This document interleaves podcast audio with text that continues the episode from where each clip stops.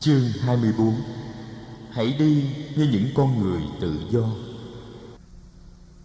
Tin gia xá đi xuất gia Bắt đầu được loan truyền trong giới bạn hữu của chàng Bốn người bạn thân nhất của gia xá là Tỳ Ma La, Subhathu, Benachi và Kiều Phạm Ba Đề.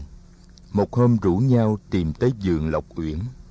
Trên đường đi, Subhathu nói, nếu gia xá chịu đi tu thì ông thầy của gia xá phải là một người rất giỏi và giáo pháp của ông ta phải là một giáo pháp thâm diệu. Chứ tôi biết gia xá ít phục ai lắm. Tỳ Ma La trả lời, Không chắc như thế, có thể là gia xá bốc đồng đi tu một thời gian mà thôi. Sáu tháng hay năm sau, anh chàng hoàn tục cũng biết chừng.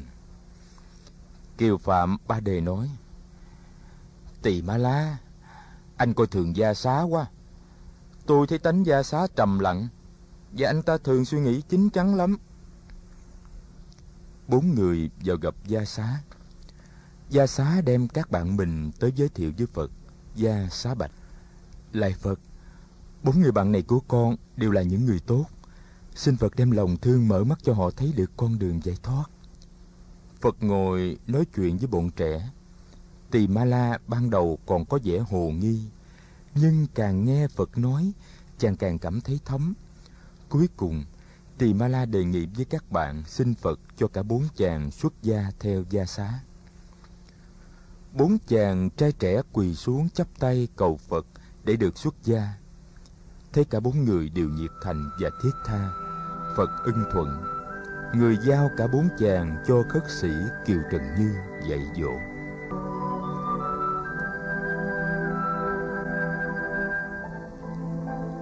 bạn bè cũ của vị khất sĩ gia xá đông có tới hàng trăm người tin gia xá và bốn người bạn thân đi tu chẳng mấy chốc mà đã được truyền ra khắp chốn hơn một trăm hai chục người đã tập trung về nhà của gia xá và cùng rủ nhau đến vườn Lộc Uyển để thăm hỏi. Họ đều là những chàng trai trẻ, tuổi từ hai mươi tới ba mươi. Đó là vào một buổi sáng đẹp trời, nghe tin họ tới thăm, khất sĩ gia xá ra đón họ tận ngoài cổng. Thầy thuật cho họ trường hợp đi xuất gia của mình và nói với họ về Phật. Cuối cùng, thầy đưa tất cả 120 người bạn vào ý kiến người. 120 người trẻ dây quanh, Phật bắt đầu nói chuyện về con đường thánh có khả năng đưa tới sự diệt khổ và đem lại niềm an lạc. Người kể sơ lược về thân thế và hành trình tìm đạo của người và nói đến chí nguyện cứu người giúp đời của tuổi trẻ. 120 người trai trẻ ngồi nghe Phật nói một cách say mê. Cuối cùng, 50 người trong đám đông đó xin phép được ở lại xuất gia tu đạo. Trong số 70 chàng thanh niên còn lại, có nhiều người cũng muốn xuất gia, nhưng họ còn kẹt bổn phận gia đình. Người thì có cha, người thì có mẹ, người thì có vợ và con. Gia xá thỉnh Phật chấp nhận lời thỉnh cầu của 50 người bạn. Phật bằng lòng, rất sung sướng, gia xá bạch với thầy. Ngày mai, con xin Phật cho con được về nhà con để khất thực. Con sẽ có dịp nói chuyện với song thân con về việc cúng dường y mới và bắt mới cho những vị tân khất sĩ. Tại vườn Lộc Uyển từ hôm đó, ngoài Phật đã có cả thảy 60 vị khất sĩ. Phật ở lại vườn Lộc Uyển thêm ba tháng nữa để dạy dỗ và hướng dẫn đại chúng xuất gia. Trong thời gian ấy, hàng trăm vị cư sĩ đã đến vườn Nai để xin Phật chấp nhận cho làm đệ tử cư sĩ. Phật dạy các vị khất sĩ về phép quán niệm hơi thở, quán niệm về thân thể, về cảm giác, về tri giác, về tâm ý và về đối tượng của tâm ý. Người cũng dạy phương pháp quán chiếu tự tính duyên khởi của dạng hữu trong thế giới hiện tượng – phép quán duyên khởi là một phép quán rất quan trọng trong công trình tu tập. Dạng vật nương vào nhau để phát hiện tồn tại rồi ẩn diệt. Chính vì nương vào nhau nên mọi vật mới có thể có mặt và vì vậy trong cái một có cái tất cả, và cái tất cả cũng không thể có mặt nếu cái một không có mặt. Phép quán duyên khởi này là cánh cửa, do đó người tu thoát ra được khỏi sinh tử. Phép quán duyên khởi cũng có công năng phá trừ những định kiến lâu đời, như định kiến vũ trụ đã được một nguyên do đầu tiên sinh khởi dù nguyên do đó là một vị thần linh hay là một chất liệu làm căn bản cho hiện hữu như đất nước lửa hay là không khí với tình thương với ý thức trách nhiệm của một bậc thầy cũng như của một người anh cả phật chăm sóc và dạy dỗ 60 vị khất sĩ một cách tận tình. Người lại giao phó cho năm đệ tử đầu trách nhiệm dìu dắt các vị khất sĩ mới học. Kiều Trần Như dìu dắt 20 vị, bốn người khác, Bạc Đề Ly, Bà Phu, Ma Ha Nam và A Thấp Bà Trí, mỗi người dìu dắt 10 vị. Đại chúng bước những bước rất vững và mạnh trên con đường tu học. Khi thấy phần lớn các vị khất sĩ với sự hướng dẫn của mình đã có được bản chất và tư cách của những người hành đạo, Phật tập hợp đại chúng lại và nói: Các vị khất sĩ, xin hãy nghe tôi nói. Chúng ta là những con người tự do, không dướng bận và không bị ràng buộc vào bất cứ một cái gì. Các vị đã biết đường đi, các vị hãy tinh tấn dũng mãnh bước trên con đường ấy.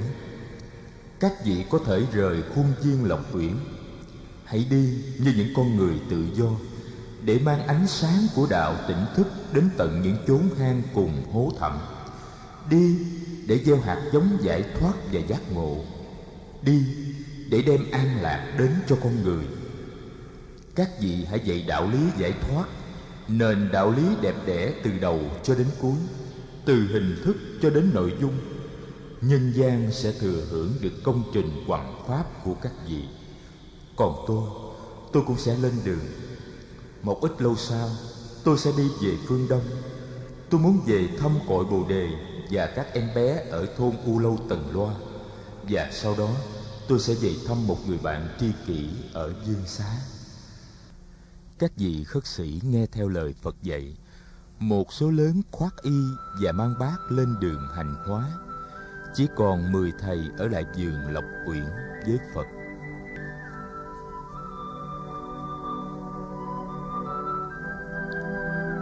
Nhưng từ mấy tháng nay, tại hai vương quốc Ca Thị và Ma Kiệt Đà, nhiều người đã nghe nói tới Phật và các đệ tử của người. Họ nghe nói có một vị hoàng tử dòng họ Thích Ca đi tu đã thành đạo và đang giảng dạy tại vườn Lộc Uyển gần thành Ba La Nại. Nghe tin này, nhiều vị sa môn từng tu tập lâu ngày mà chưa đạt độ được gì rất lấy làm phấn khởi. Từ nhiều địa phương khác, họ tìm về Lộc Uyển. Nhiều người đã sung sướng được nghe Phật thuyết pháp và đã phát nguyện sống đời xuất gia dưới sự chỉ dạy của người. Các vị khất sĩ học trò của Phật đi quằn quá mọi nơi cũng đã bắt đầu đưa về vườn Lộc Uyển rất nhiều thanh niên muốn được xuất gia. Số lượng học trò xuất gia của Phật vì vậy lại tăng lên rất chóng. Một hôm, Phật tập hợp các đại chúng lại, người nói: các vị khất sĩ tôi nghĩ rằng tôi không cần trực tiếp làm lễ thọ giới xuất gia cho tất cả những ai muốn sống đời sống phạm hạnh theo con đường tỉnh thức. Nếu bất cứ ai muốn xuất gia đều phải về giường lộc quyển gặp tôi, thì điều đó sẽ gây ra nhiều bất tiện.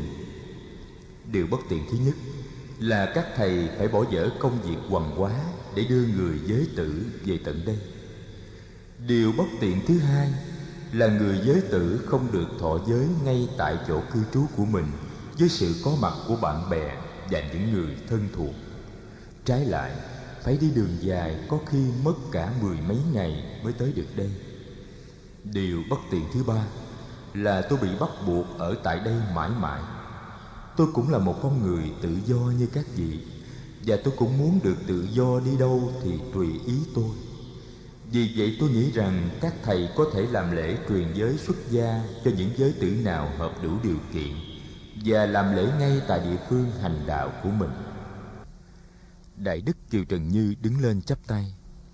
Lạy Phật, như vậy thì xin Phật dạy cho chúng con phương pháp làm lễ xuất gia cho người phát tâm tu học để chúng con có thể làm lấy khi trường hợp xảy ra. Phật nói, thì quý vị đã từng thấy tôi làm lễ xuất gia cho nhiều người rồi quý vị cũng có thể làm như thế.